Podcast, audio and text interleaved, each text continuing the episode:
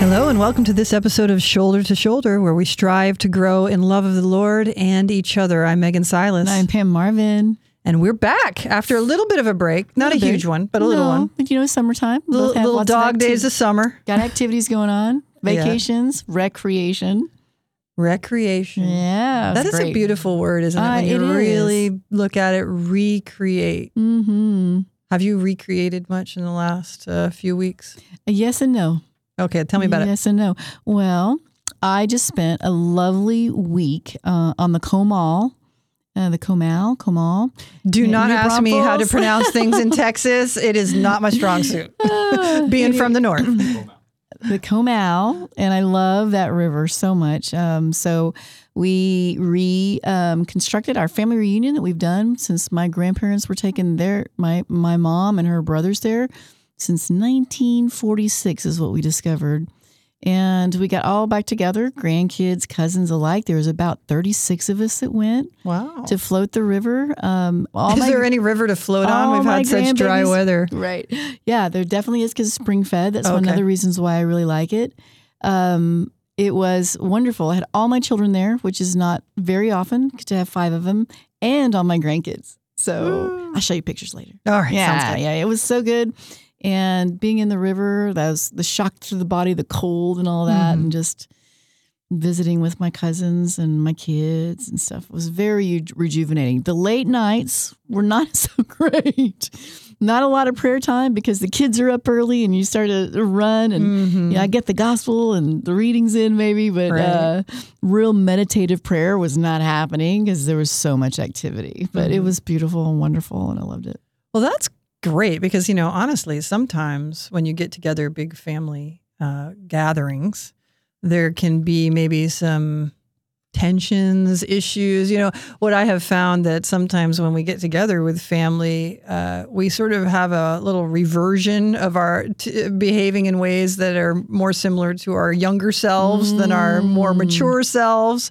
So you didn't struggle with any of that while y'all I were together. didn't. Um, and I think it's fair to say that we are very much a mixture of political thoughts and Mm. religious thought too. Very much a big mixture of that. But we all love each other a whole lot, and that's really the, been the underlying tone. And we really attribute it to these kind of family reunions as children and growing up, where I love you regardless. You know, I really love you, even if we don't agree. And uh, we just, you know, avoid those topics that we know we don't agree on, and just enjoy the time on the river and just uh, recreate. Well, it sounds like you're going to be a good resource for how to do what we're going to be talking about today well, Oh yeah, uh, because we are continuing our series from um, 1 Corinthians chapter 13, where Paul is talking about the nature of love and what is involved in, in true holy love. And uh, today we're on um, not getting angry, not being quick to angry, and not brooding over, Over inju- injury. injury. So, I mean, this, those two things, being quick to anger and brooding over injury, can certainly be things that would uh, cause some issues potentially Uh, yeah. in a setting like you've described, Yes, where you've ma'am. got a, a bunch of people with diverse opinions and attitudes and beliefs, and uh, you know, and a lot of history with each other. Uh, could you know certainly lead to issues of like anger erupting or you know sort of this uh, not letting go of past injuries and letting that impact uh, Yeah. the interactions of the moment. Um, so praise God that y'all didn't have to uh, endure too much of that. not too much. Not too much, but I'm looking at her and I'm thinking maybe a little bit, Maybe a little. which we don't We necessarily have to talk about. yeah, But no, um, maybe a little. so, but uh, let's dig into this topic because I do think um, this question of anger and often resentment, which can Mm. be tied to it, um, is very important in relationships and, and can really poison relationships in, in major ways. And what I often see is that in a culture right now that so seems to say, you know, you need to just whatever you feel is what's so much important and, and that's the primary thing and you have to, you know, just go by your feelings and well, feelings of anger that are then expressed in angry words and angry actions um, can really damage. And you can't take back what you do in a moment, you know, and so what are your as you kind of have prayed with this idea and thought about this idea of of how anger and brooding or or say like resentment Mm-hmm. um, impacts the way that we love and our freedom to love. You know, did you any thoughts come to you?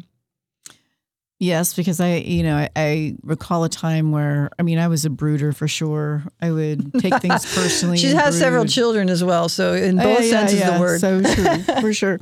Uh, But I have to say that um, what really started to change my heart about those things was um, just offering mercy to the person. This is to to the person who maybe offended me mm-hmm. or um, was being angry at me. Mm-hmm. Um, I'm not super prone to anger. It's just not Mhm. my temperament.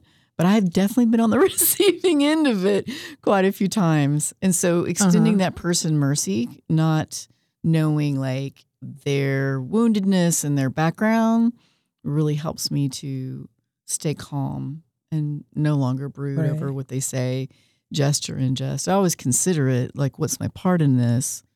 But for the most part, yeah, I'd say Mhm. the the counteracting virtue, if you could say that, is definitely mercy. Definitely, that's one of them. Forgiveness. Okay, you know, this is sort of an area where we have a very different life experience Yeah. because I honestly have not experienced anger as being a big part of my relationship experiences. Um, and I don't know why that is. Um, the there is always this question in my mind about what we experience in relationship and how much of that is chance and how much of that is self-selected.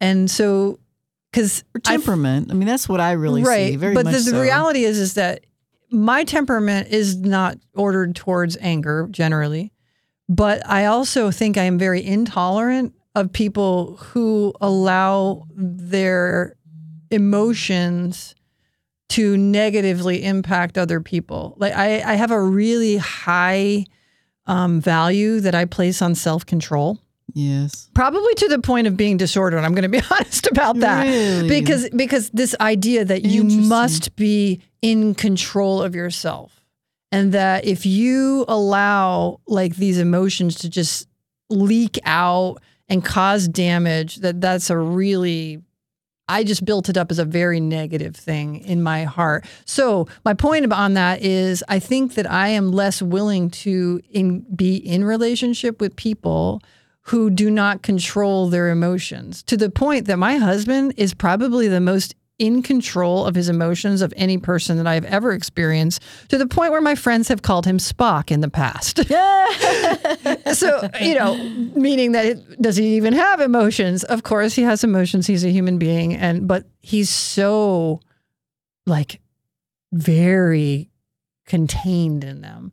So I wonder if your maybe mercy or tolerance for expressions of anger meant that you were going to experience it more because you would stay in that situation. Whereas I'd be like, yeah, if that's the way you're going to behave, I'm out. Mm. That's an interesting thought. I never thought about that quite that way because, and this is this is probably the way God works because I grew up in a family that was very very adverse to any type of conflict. Mm-hmm. We did everything to keep the peace. So He's been teaching me throughout these years how to have more self control when someone's yelling and angry at me because that was Mhm. really hard. I was also brought up brought up that feelings are king and you should always express your feelings and emotions. So that was like uh, completely opposite from what you were saying. So I've been working on that self control ever since I really converted 30 Mm-hmm. years ago. That more self control, controlling emotions, knowing when to express them because I am a very emotional person by temperament, Mm-hmm. but learning to not just control them, but to like um, be more appropriate with them, I guess is a better word. Yeah, I think that's a really good point because so often people conflate the idea of emotion, expressing emotion, and a lack of self control. And that doesn't have to be the case. You can actually communicate emotions without being controlled by the emotion. So, say for something, say for example, somebody does something that truly does make you angry, like they've, and it, it's probably justified. A lot of times, people do things that are hurtful or, in, uh, you know, insensitive or, or whatever, and and the anger may be very justified, but there's two different responses you can have in that experience of anger, in the way that you communicate it. Or actually, there's more than two. There's three. You could either just stuff it, like don't just I'm not going to go there. I'm not going to express how I feel. I'm just going to su- suppress it. You can lash out and respond in your anger w- with negative, harsh words. So, like, you know, you're such a jerk. I Mm-hmm. can't stand you. You're awful. Like, you know, just sort of like an attack Sure, on the other sure. person. Or, and I would say the healthy way to do it is like, wow. Um, what you just did there, that really bothers me. It makes me very angry that you feel that it's would be appropriate to treat me that way. Right, right. Like, so you can express the truth of how you're feeling without it being controlled by the feeling. Because Agreed. and the reason why you want to express what you're feeling instead of not stuffing it whatever is in expressing it, you're actually can build the relationship. Because what happens when you don't express, I think this is why these two things go together so well. Becoming quick to anger is an expression of emotion that's generally disordered. But brooding or resentment often is the result of strong emotion that's not expressed. right. And so it doesn't have to be like you're either going to be quick to anger and harsh and you know injure the other person or you're going to pr- you're going to suppress it and then end up brooding or resentful. Right. It can, there can be this middle ground which is generally always where virtue is. Is that middle ground of saying how am I going to be honest about how something impacted me without you know being harsh and hurtful and lashing out. And what I would say that really keeps that ordered is putting the relationship first. That it's not about me simply getting out what I'm feeling. Right. So what I'm hearing is it's, it's a type of selflessness as well too, because that's very much needed to to say I love you. I have a history of loving you. You have a history of loving me. So I'm going to put our love for one another above this anger or resentment I may be experiencing. Right. But I don't think you have to com- completely send it over to the place of selflessness because it actually is for your good. Because if you value this relationship and you want it to grow True. in intimacy and, and to be healthy and holy, that's going to benefit you. But if you're focused only on you instead of the two individuals in the relationship, you're going to tend towards being lazier about how you express things to just satisfy the anger that's welled in you Mm. instead of being like, okay, I recognize that there's this anger here. I have hurt, I have pain, whatever. This is going to negatively impact our relationship if I don't address it, but I don't want to address it in such a way that's also going to, you know, negatively impact the relationship. Right. So always keeping that the relationship as the central point in the communication. Right. But sometimes that even if you speak the truth, that's going to injure the person. And you got to risk that. Right. Right. Does it injure the relationship? Maybe. Mm-hmm. But you're being truthful. So it's, it's, it's a very touchy subject. Right. And I think you also bring a good point about um, when to speak as far as timing. Because, say, for example, uh, let's bring the, the like the marriage relationship as, as a good example. Okay. Because, say, for example, that something happened that your spouse made you really mad. And you can correct them in a way that maybe is healthy, but is going to put them in their place a certain degree. Maybe the best time to do that is not when the kids are right there. That they're not going to necessarily understand all the nuances of that circumstance. Right. And the spouse may be like, How could you do that in front of the kids? And then that's going to add an injury when you're not looking to add an injury, but it, it, it could end up being that way. So there always has to be this discernment and communication about when you're going to address things. And that takes self control too, right? Because it says, you know what? I do need to address this, but now is not the right time. And I'm going to have to sit in my hard emotions for a time Right. and not give vent to them, which can be hard. That can be really hard, especially if it's super strong, like you're feeling hurt. Yeah. Yeah. Well, uh, but uh, the other side of that's kind of been this is a situation I found myself in. I'm too angry to discuss it at that point in time, but I really Mhm. want to discuss Okay, it. Okay. Good point. Yeah. Uh, but I know that I'm too angry and I wouldn't be very reasonable. It wouldn't be like a, a measured, a self controlled. Mhm. Okay. And then when I cool down, I lose the fervor to say anything at all. That's a really good point. I do. Yeah. I don't have that fire in my belly. I think that's it any common. longer because I'm like uh, I can reason myself out. Uh-huh. Oh well, they were this, they were the. Oh, and I was this, and I was that, and so The Yeah. rationalization process. sure. Because really, what the rationalization process is saying is like, okay, the discussion is going to be uncomfortable.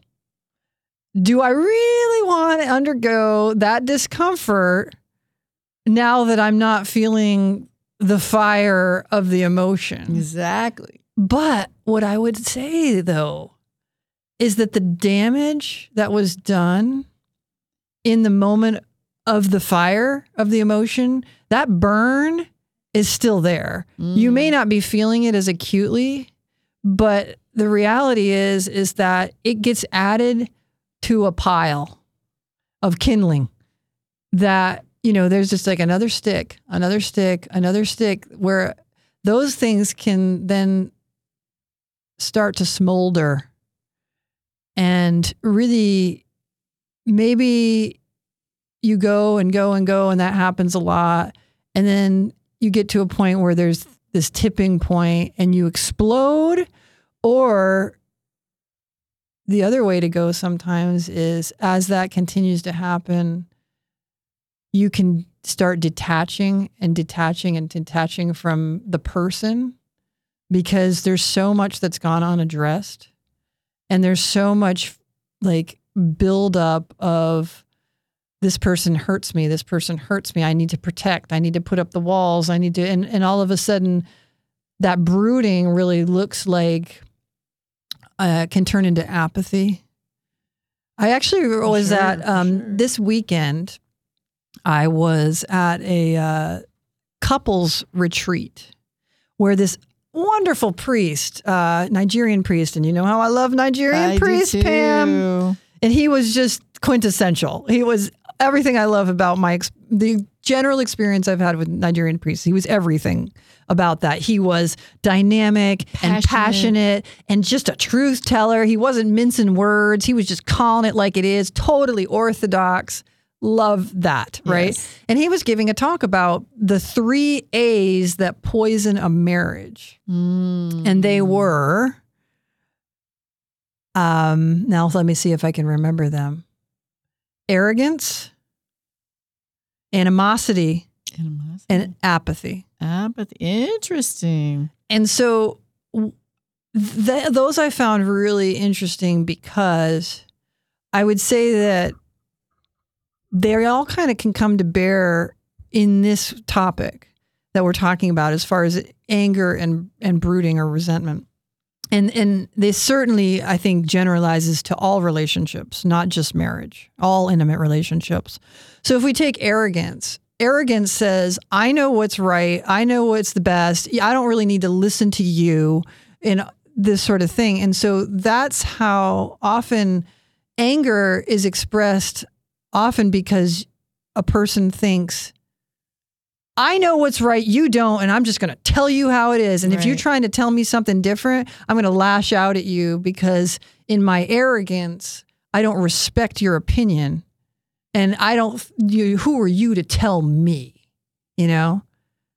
So that happens, right? But then animosity is often the result of the resentments building up, the Mhm. brooding. But just So- explain animosity a little more clearly for this. I mean, like even myself, I mean, I know what animosity is in general, but break that one down because I think this is important because we do harbor those feelings and I want to understand what's Mhm. behind animosity a little bit more. Well, animosity is really like a negative spirit towards another. So, anima, you know, Mhm. being spirit, and the the prefix, the suffix of it is sort of against the spirit, against the spirit of Ah, another, Okay. Okay. right? And so you start building up this negativity towards the other, and like a, you know, you just start being like, I don't, I don't even like that. Person. Yeah, the generalization is like, oh, they're so difficult. I Yeah. don't want to be around them. Right. Oh, this is too painful. Yeah, so it's all this just like a total negativity of spirit. hmm And that's a more active form of of what happens when you deal with resentment is resentment will lead to animosity. Right. Apathy is when you shut down. When you're so much like building a wall that you're like I just don't care. I don't care. Do Oh, whatever you yeah, want. I've been there. I don't I've done- care. I've done that for sure. Yeah. And my my spiritual director called me out on it. Good for your spiritual director. Because you know you can't love and be apathetic. You know how they there's also uh, you know there's a thin line between love and hate, and that the opposite of love isn't hate; it's apathy, Mm-hmm. right? And so, so you can see how if you inflict your anger upon someone time and time again, if you injure a person over and over and over again, the human spirit needs to self protect, like if they're being regularly injured. Mm-hmm. And so you're going to either move towards, someone's going to move towards a place of animosity or apathy. Mm-hmm. Either you're going to build So up that wall with your own internal anger that turns against the other person, or you're going to just shut down. Mm-hmm. And so this is why these two things together they destroy relationships because the injuries aren't just in the moment. You know, it's interesting because I'm seeing the parallel now. Before the the um, show, we were just chatting, and the topic of pornography came out, right? And we were talking about how even even if you aren't seeking pornography, sometimes you're just exposed to it without your will, and yet that thing can burn in your brain and in your mind, and you just you can't get it out Mm-hmm. these experiences of being lashed out and treated, you know, less than your dignity because someone is, has lashed out with you, to you in anger, they also leave their mark. There's a burn mark, There is. and that sure. burn mark is hard to heal. And when you develop the when you're injured over and over again, what do you develop? A scar. You know, and that Mhm. scar is on your heart. And it prevents you from loving that other person in a place of freedom. in a fullness, a lack of fullness of your whole heart, for sure. Yeah. I, I did look up some verses about like anger, and, and there are mm. some there are some doozies in the Bible. You want to hear a couple of them Yeah, I thought were but relevant? I just want to re- Yeah. remind our listeners too that we all actually are talking about love today, but this is things that is not love. yeah, the, poison love. This is the yeah. poison side. So absolutely. it's just that what it's not. So one of the things that I thought was, you know, Ecclesiastes and Proverbs like always have some really good practical things about life. And so one of the ones in Ecclesiastes they said, "Be not quick in your spirit to become angry, for anger lodges in the bosom of fools." And so this idea that like can we understand that anger is not going to accomplish the goals that we really want to accomplish? Because so often anger arises either as a result of injury because someone actually has injured us. So we're, it's justified, but, you know, really it's the injury that's the issue, not so much anything else. Right. Or we've had our pride injured, which maybe was not the, the, the intent of the other, but that's how we've experienced it. Right. And so, like an animal who has been backed into a corner, claw our way out, right? And we don't care who we hurt on the way out because we've been hurt, Mm-hmm. you know. And it's sort of this. It kind of reminds me of you know. You have you have read that an eye for an eye and a tooth for a tooth. Jesus says, but I say, what? Forgive your enemies and pray for those who persecute you. That's the response of a Christian. Not I lash out to injure when I have been injured. Yeah, the retribution. Yeah, this retribution mindset. But no, like I stand back to a place of forgiveness and actually an active willing of the good of the other, which is is praying for the other person. Right. And willing the good of the other is also a form of love. It is the quintessential Yeah. definition, according to St. Thomas Aquinas, of agape love That's right. to will the good of the other. Yeah. Um, and uh, another thing goes on because we're so ordered towards relationship and friendship and everything. I did find it interesting that Proverbs chapter 22 says, uh, Make no friendship with a man given to anger, nor go with a wrathful man, lest you learn his ways and entangle yourself in a snare. Ooh. So that kind of comes back to what I was saying before is like perhaps tolerance in relationship of regular outbursts of anger is not a healthy place to be as a Christian. That we should not necessarily um, seek intimate relationship with a person who's shown themselves to have a pattern Mm. of anger and wrathfulness. Doesn't mean we can't still love them, but we've talked before on this program about how loving a person it doesn't mean that you have to be in intimate relationship with them. In fact, sometimes the most loving thing to do is not to be in an intimate relationship with them if you, the relationship itself is causing a near occasion of sin for that other person Right. or But not- yourself. but not only that, but that to engage in that relationship could cause a greater division. Like to try and keep that relationship going, something larger and grander and more awful could happen that would cause total separation mm-hmm. than if you do the arm's length kind of. I love you and I'm going to keep a healthy distance. Yeah. So I feel like at this moment, maybe we should take like a little temperature check and sort of think about in our own lives how this issue has impacted us.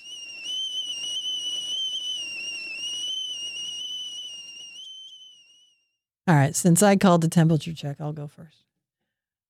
I recognize that there are a couple relationships in my life where I feel that I am harboring some resentments of things that have happened in the past.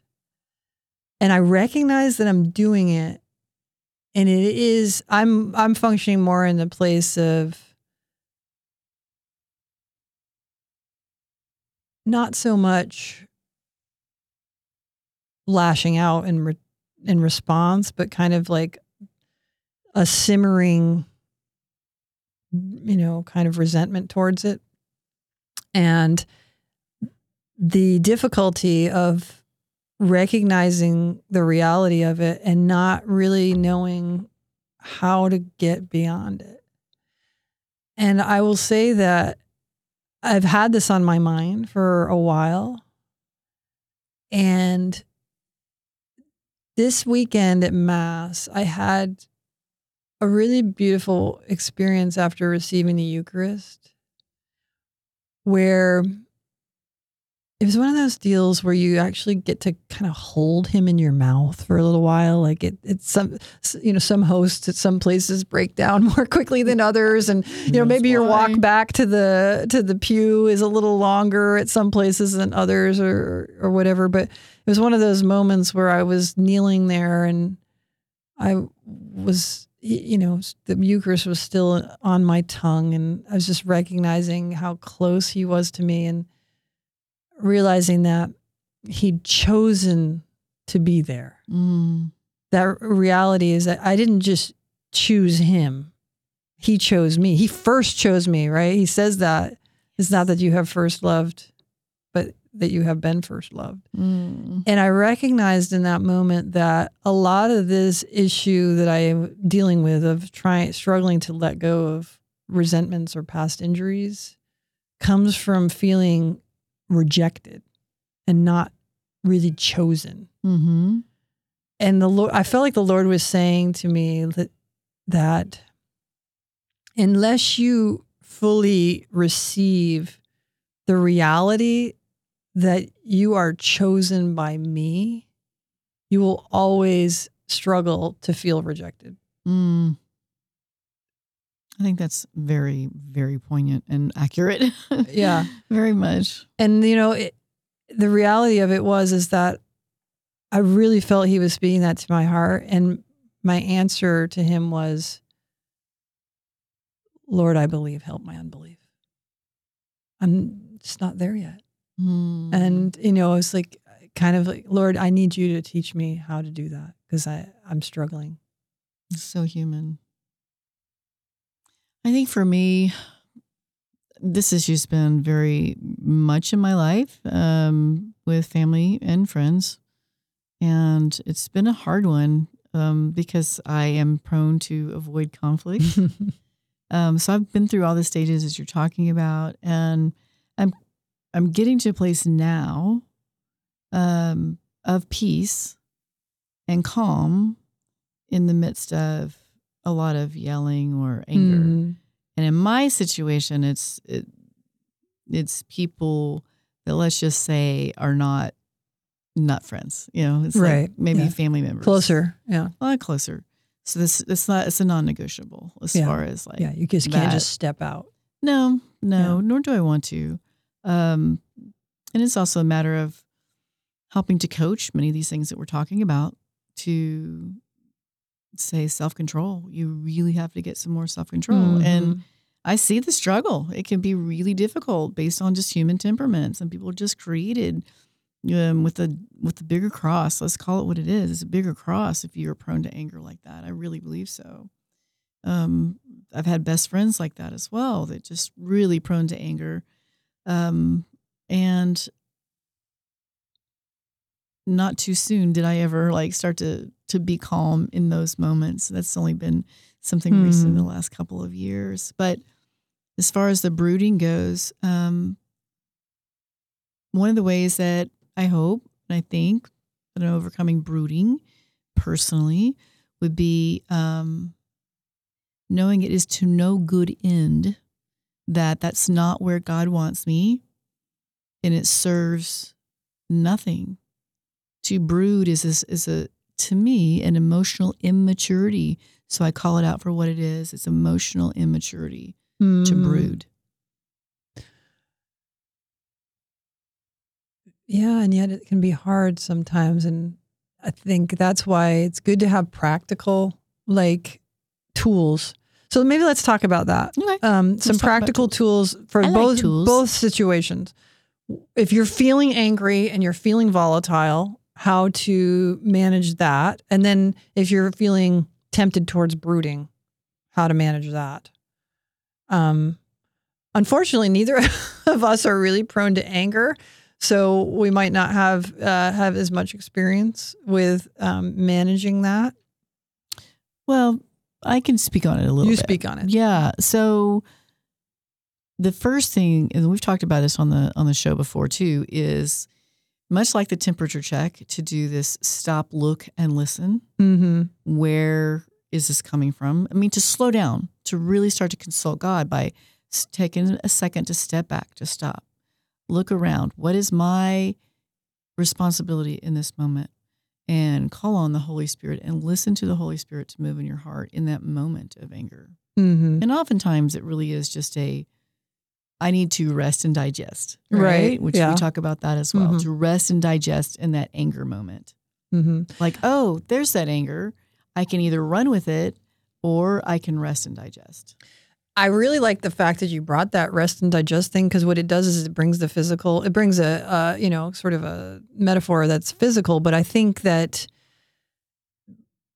plugging into attending to the physical can actually really help here because most of the time, of course, the anger is rooted in things that are often emotional, psychological, spiritual, even.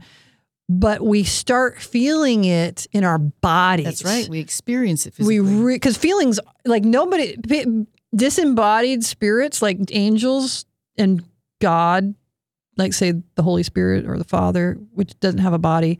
They don't have bodies. Don't have feelings the way we understand feelings because feelings are rooted in the connection between our spirit and our body. So I think think when you recognize that and you start to feel the symptoms in your body of anger, the tension maybe in your shoulders or in your jaw.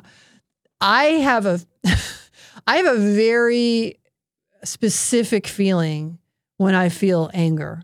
It's right in my chest. It's like this tightness in my chest that kind of like impacts my my throat as well. And I feel it so strongly. And I, I know immediately when it's there. And my heart rate, I, I can feel my heart rate raise when this feeling comes up. And so if we start to recognize before it reaches its full flourish takes over, if we start to recognize those symptoms, to have then the moment that say, okay, I, I understand where this is going. I feel it. That's right. And I don't, you know, we feel it in our bodies before we understand the why of it generally. And Mhm. so, So let me just pause you a second Yeah. because what you're talking about and you're describing is a self mastery, which is part of what we've been talking about is the Mm, self mastery. yeah, but you can't master something that you're unaware of. Then, Correct. and the only way that you become aware of it is to, to attend more to it. But once you make the awareness and you say, okay, I, I know this feeling, I know where this can head. What am I? What are my techniques then to settle the body? And Mhm. so you can maybe there's a do something else with your body that distracts you from it. You know, obviously deep breathing is often you know associated with it. Maybe Get your body out of the situation. Get- leave the maybe room. just need to Yeah, leave, yeah. right? You Mhm. and you can kind of judge like how intense this is going to be, but Mhm. the only way you're going to be capable of doing that in the moment is if your motivation not to lash out is high enough. It's going to take intentionality. And so that's where a lot of this really, I think, comes to bear. Do you really care enough? Is the horror of hurting the person you love with your anger greater than the difficulty it takes to rein it in? That's when you'll be successful. Amen. And I would say this if your level of horror at hurting someone you love is not significantly high, you need to start there because there is something there that's impeding your ability to love that you can Right. only work out in you and it has nothing to do with the other person. hmm And I would though add that I have so much of that, it's to a fault. So you can have too much of that too, It's true. for sure. Yeah, it's true. But that balance is what we all strive for. Okay, so how about the brooding thing? Like, how can you combat? Because that is more subtle, I would say. Mhm. More, it's, almost like